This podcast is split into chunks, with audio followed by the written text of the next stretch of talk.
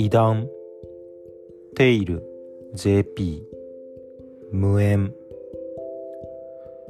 過去の資料事件記録 A2004-0304 最終更新日時2005年3月4日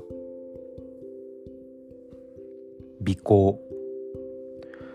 2004年3月4日財団職員として勤務していた研究員が自宅のドアノブと電源ケーブルを用い意死した状態で発見されました。現場の状態から自殺であると断定されています。同研究員は数日前から無断欠勤を続けておりそれを不審に思った上級研究員が自宅を確認したことで事態が判明しました。当時彼が使用していたデータ機器類はほぼ全てが物理的に破壊されていましたが現在ではそのうちの3割程度が復元に成功しています。遺書のようなものは見つからず代わりに数十秒の音声が彼の手元にあった IC レコーダーによって記録されていました。その音声記録及び復元されたデータが何らかの未発見の異常現象を示唆するとも考えられるものであったため特別な調査チームが編成されて長期間の調査が行われましたが該当するような異常現象等は発見されなかったために同調査は2005年3月4日をもって凍結されました。以下はその音声記録及び復元されたデータ記録の一覧です。研究員による音声記録。私も長いことこの仕事をしてるんで、えー、いろいろと怖いなと思うことを経験して雑音が僕ね思うんですよ。人間ってねないものを見れちゃうからそういう風に感じるんだよなって。あ応答音。ごめんなさい。えー、っとうん。僕らはないってことにね耐えられないの。だからいらんことを想像雑音よね。そこには理由があるんだ。由来があるんだって。それやめた方がいいよ。何にもないことに何かあるってね思ってしまうとろくなことにならないなんてちょっと考えればわかるだろうにね。えー、僕は今日限りで財団を辞めさせていただきます。最近いっぱい迷惑かけといてこういう形で言うのもあれだけどそうだね。誰か優秀な人を公認にねつけてください。みんな知って雑音。何日かずっと調べ物をしてたんだよね。それこそ変な想像ばっかりして一人で勝手にやってた。でもねなんもない。ここに何か怖い関係はないか。縁はないか。そんな風に考えていろんなことをしたけどね。徒労だったよ。怖いことは自分の頭の中だけにあって。でも現実にはただの事実しかないんだ。だからね火のないところに煙を立てるような真似はしない方がいいよ。何にもないとこには本当に何にもないんだから。えー、天気もいいんでそろそろ行きます。お雛様を見せてあげないといけませんので急がないと。それじゃあさようなら。ごめんなさい。語義 .txt 都市門言葉の意味は全く不明で何か正体のわからないものとされている。南高木郡小浜町富津では盆の頃移送をした青年男女が各家々を回り金品をもらって歩く行事が戦前まで行われていた。これを年門ぼし門といった。この行事は盆に行われるが初盆の家は除いておりお大師様や井戸の神様を担ぎ出して賽銭をもらい歩いたとも言う。民族学的には正月や盆に訪れる神々の仮の姿をなぞらえたものと言えるが年は刀身という年末を意味する鉛から発生したとも考えられる。長崎新聞社長崎県大百科事典より談話記録 4.docx ええ富津の方ではですねお彼岸とつながっとる自分にわっかーもんがどーっと集まってですねいろんな家ば訪ねて回るとですよ。いや男だけ。お白いば塗ったくって紅ば引いて。そうやって面白か格好ばしてからみんながゲラゲラ笑うもんけん神さんも誘われてこよっとよ。そん時には家におるもんはなんじゃかんじゃと酒持って庭先にみんな集まります。西の方ではほうきば持って軒先さ叩いたりするそうですが、こちらの地方では歌ばやります。もちろん格式のある本当なもんじゃなして、でたらめなもんですが、家に来た若い人らが一斉に歌い出すんです。2週ぐらい前から公民館なんかに集まってそこで言葉ば覚えたりするとばってん内容ですか？もうやっちゃが古い言葉が使われとりますけんでみんな意味もわからんまま歌とりますよ。まゆごなり言うてな。いろいろと面倒な決まり事が多くてですね。その年にバライゾの門が出てしもうた。つまり、初盆な家にゃ行くなとか、年もんな家では歌の言葉を変えろとか、じいさんからうるさく言われとりました。あ、年もんちゅんはですね、めでたく結婚したとか、子供が生まれたとか、そげない家のことです。肥前の国、見聞集、ドット DOCX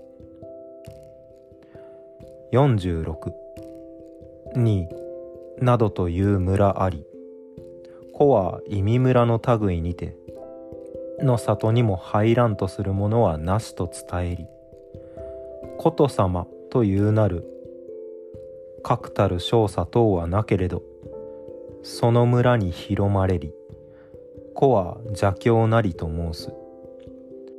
琴様は屋敷神の類にて家の角にわらずかをくくりて琴様への供物となすという。琴が何の意をなすかは知らざれど思うにことごとく治むるの意なりや手紙1の 1.txt この度不帰の格となった奥様のことに関してはお察しいたします。意味年であったために弔いに来れずいたこと、どうかお許しください。竹野西が時事からことに気を落とされたようだと聞いて大層心配しておりましたゆえ、新たに伴侶見つけたと聞いたときは心底安心いたしました。また会える日を楽しみにしております。千夏ちゃんにも長く会っておりませんので、うちのちごうも会いたいと何度もねだります。奥様に似てか、千夏ちゃんも病がちでございましたが、元気でいるでしょうか。いろいろと大変だと思いますが、頑張って。手紙 1-2.txt 息口の名越から聞きました。誠におめでとうございます。きっと千夏ちゃんも寂しく思うことないでしょう。こうして三女。こうして次女が生まれ、新しさを迎え、大層にぎやかになることと思います。しかし来年に空打ちのことがありますのでしばらく離れゆくこととなってしまうのでしょうかことに残念に思っているところです何か助けになれることあればと思います。お返事待っています。手紙1の3お闇になられたとのことで大変心配しております。どうかご無事でいてください。舞うこな張り手使えまつる巫女たち。大君たち。前津君たち。桃の司の人たちをも。世の守り火の守りに守りたまいて。すめらかみかとにいやたかにいやひろに。以下しやくハエのごとく立ち栄えて使え立てまつらしめたまえとたたえことをえ立てまつらくと申すかしこ談話記録7あん時は確か私はつわぶきばとっとったと思います。あく抜いて醤油で煮たんはこの辺のものの好物ですけん。夕方になってお天道様ももうおらんなるけん帰らんばって腰ばあげましたらですよ。東の社の方からもう笛のごた甲高か悲鳴の聞こえてきまして。こりゃあなんじゃえらいことになった思うてすぐ飛んでいきました。そしたらの家前で何人か若かもんが話ばしよりますけん何のあったことかとその者らに聞きましたらの引き物に狐がついたとこういう音です。ああ引き物そうですたいね。あのもんは都会から下ってきたんで、よう慣れとらんかったとですよ。水人時でん、畑ん時でん、いつも着物の裾ばあげんで引きずりおったけんで。はい。確か最初の奥さんがのうなって、一年ちょっとしてからあのものが禁車ってね。あんまり喋らんとじーっとしとらす人やったわ。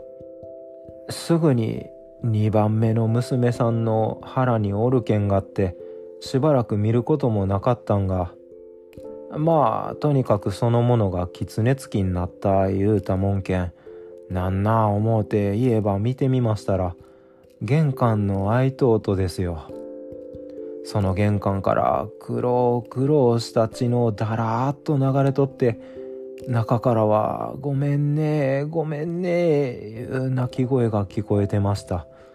その女ですたい。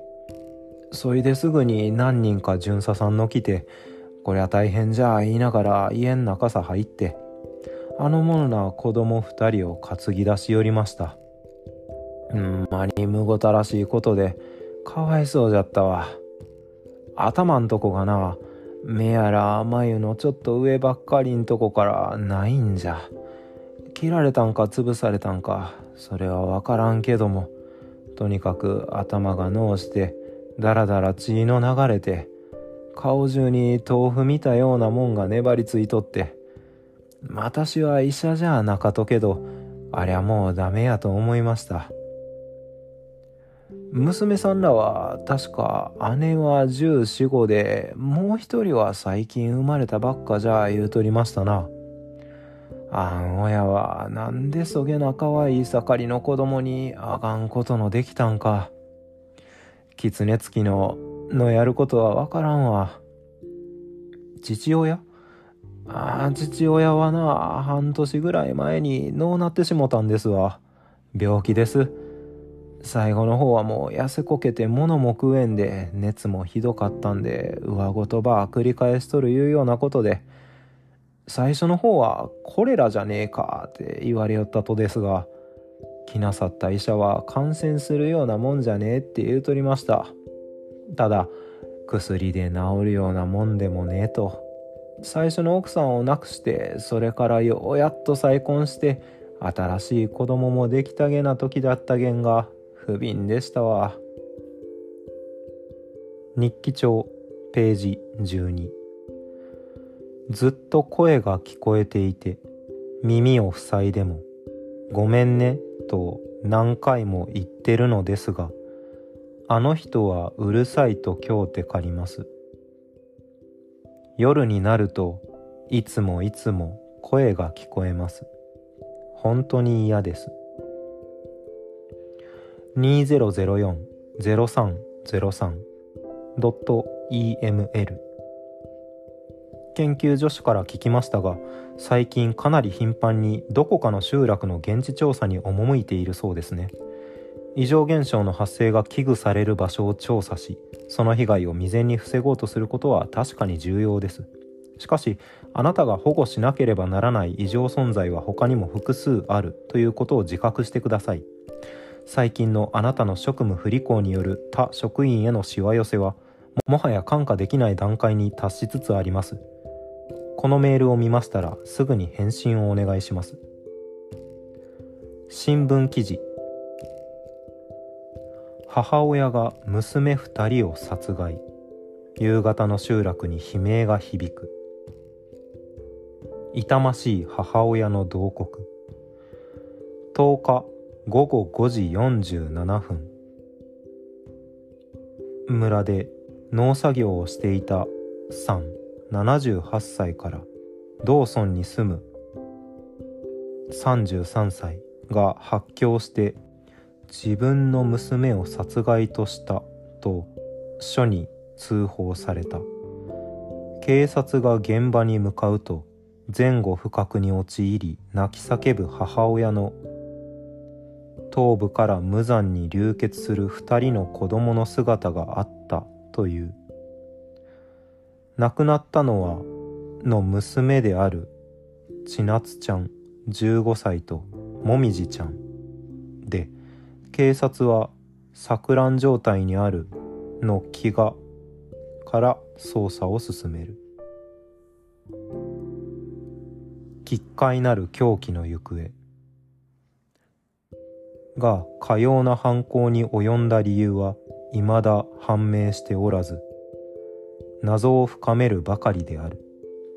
近所に住むさんの話によるとは最近になって夫が原因不明の奇病により亡くなっているとのことで警察はそれを苦にした無理心中ではないかとの見解を示し民族諸行97ページ。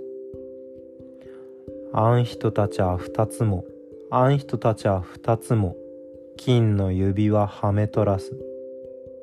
金はどこん金金はどこん金と金げなばい紹介な。おろろんおろろんおろろんばいおろろんおろろんおろろんばい。山ん中はかんかじげなばい。山ん中はかんかじげなばい。サイパン島はよろんぴと。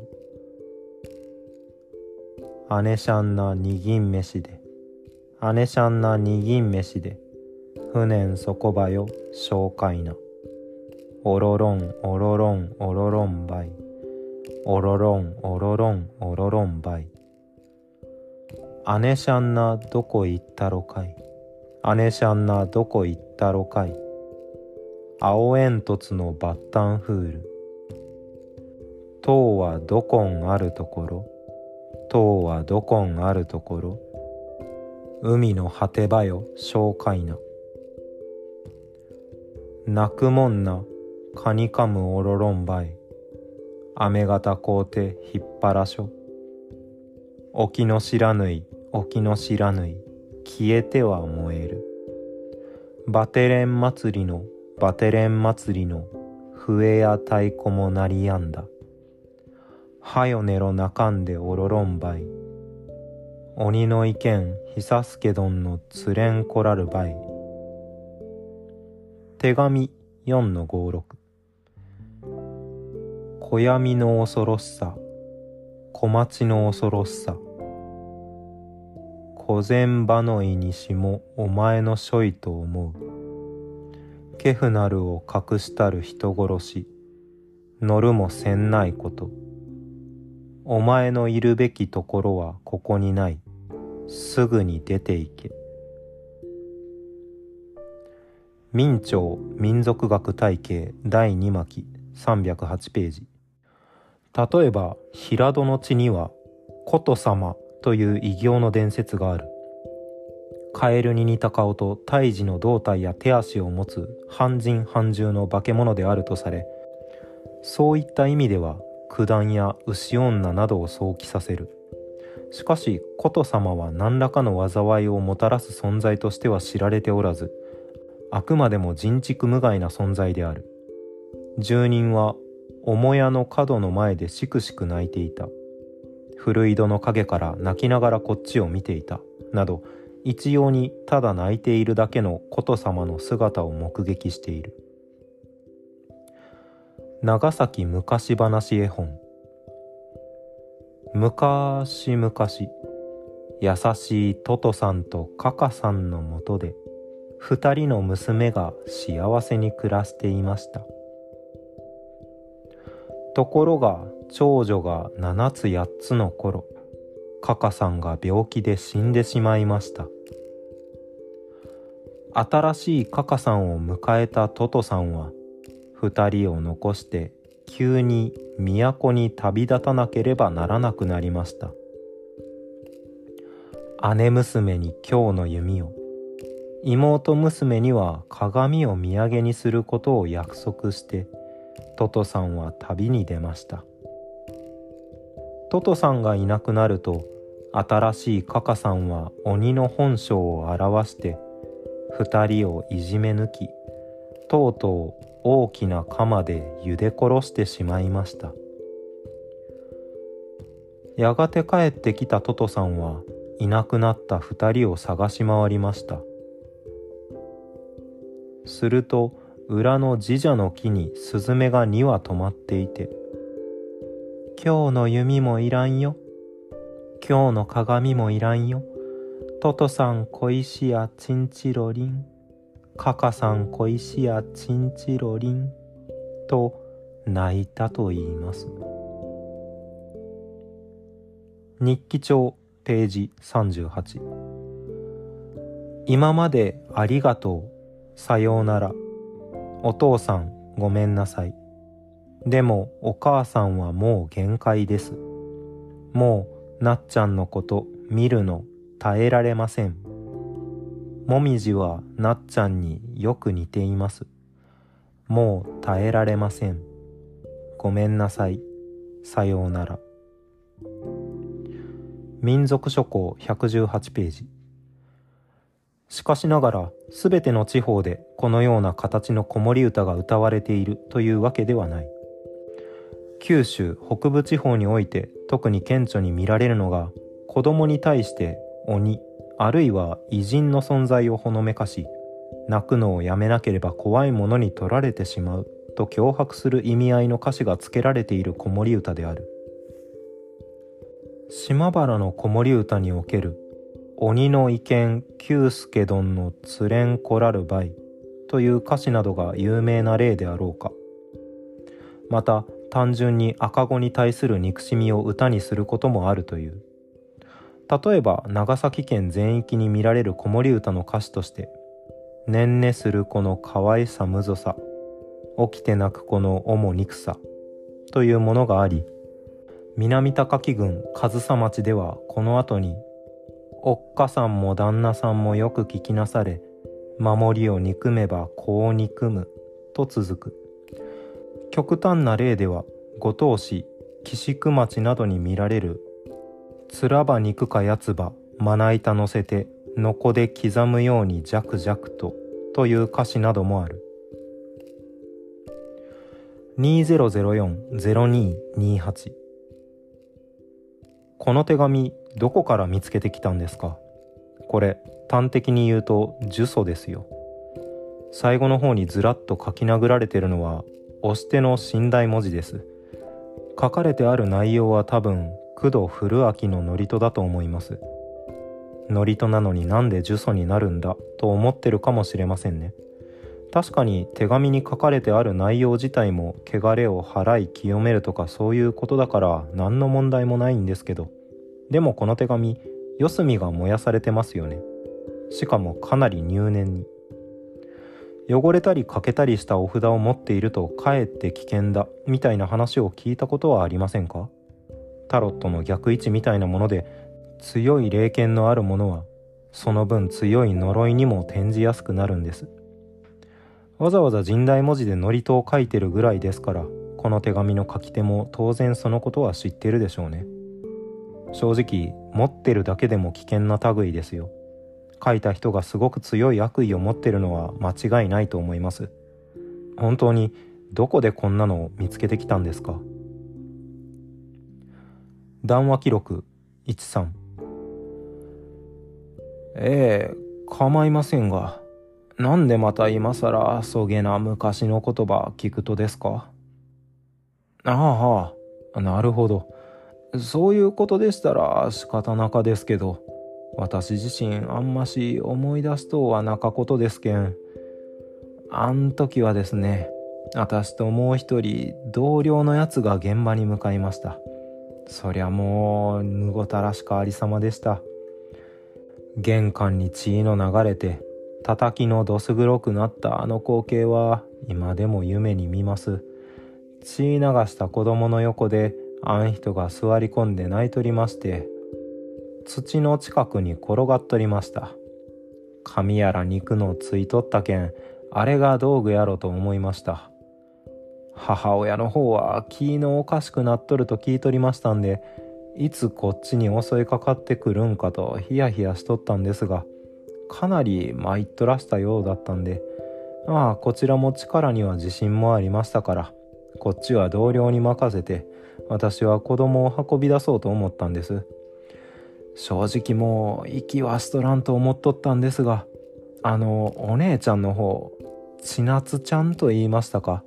当時そちらにはわずかですが息があったんですわ今後は助かるかもしれん思てまずそのお姉ちゃんの方ば運びました。もう大丈夫やからな。おっちゃんが何とかしちゃるけん。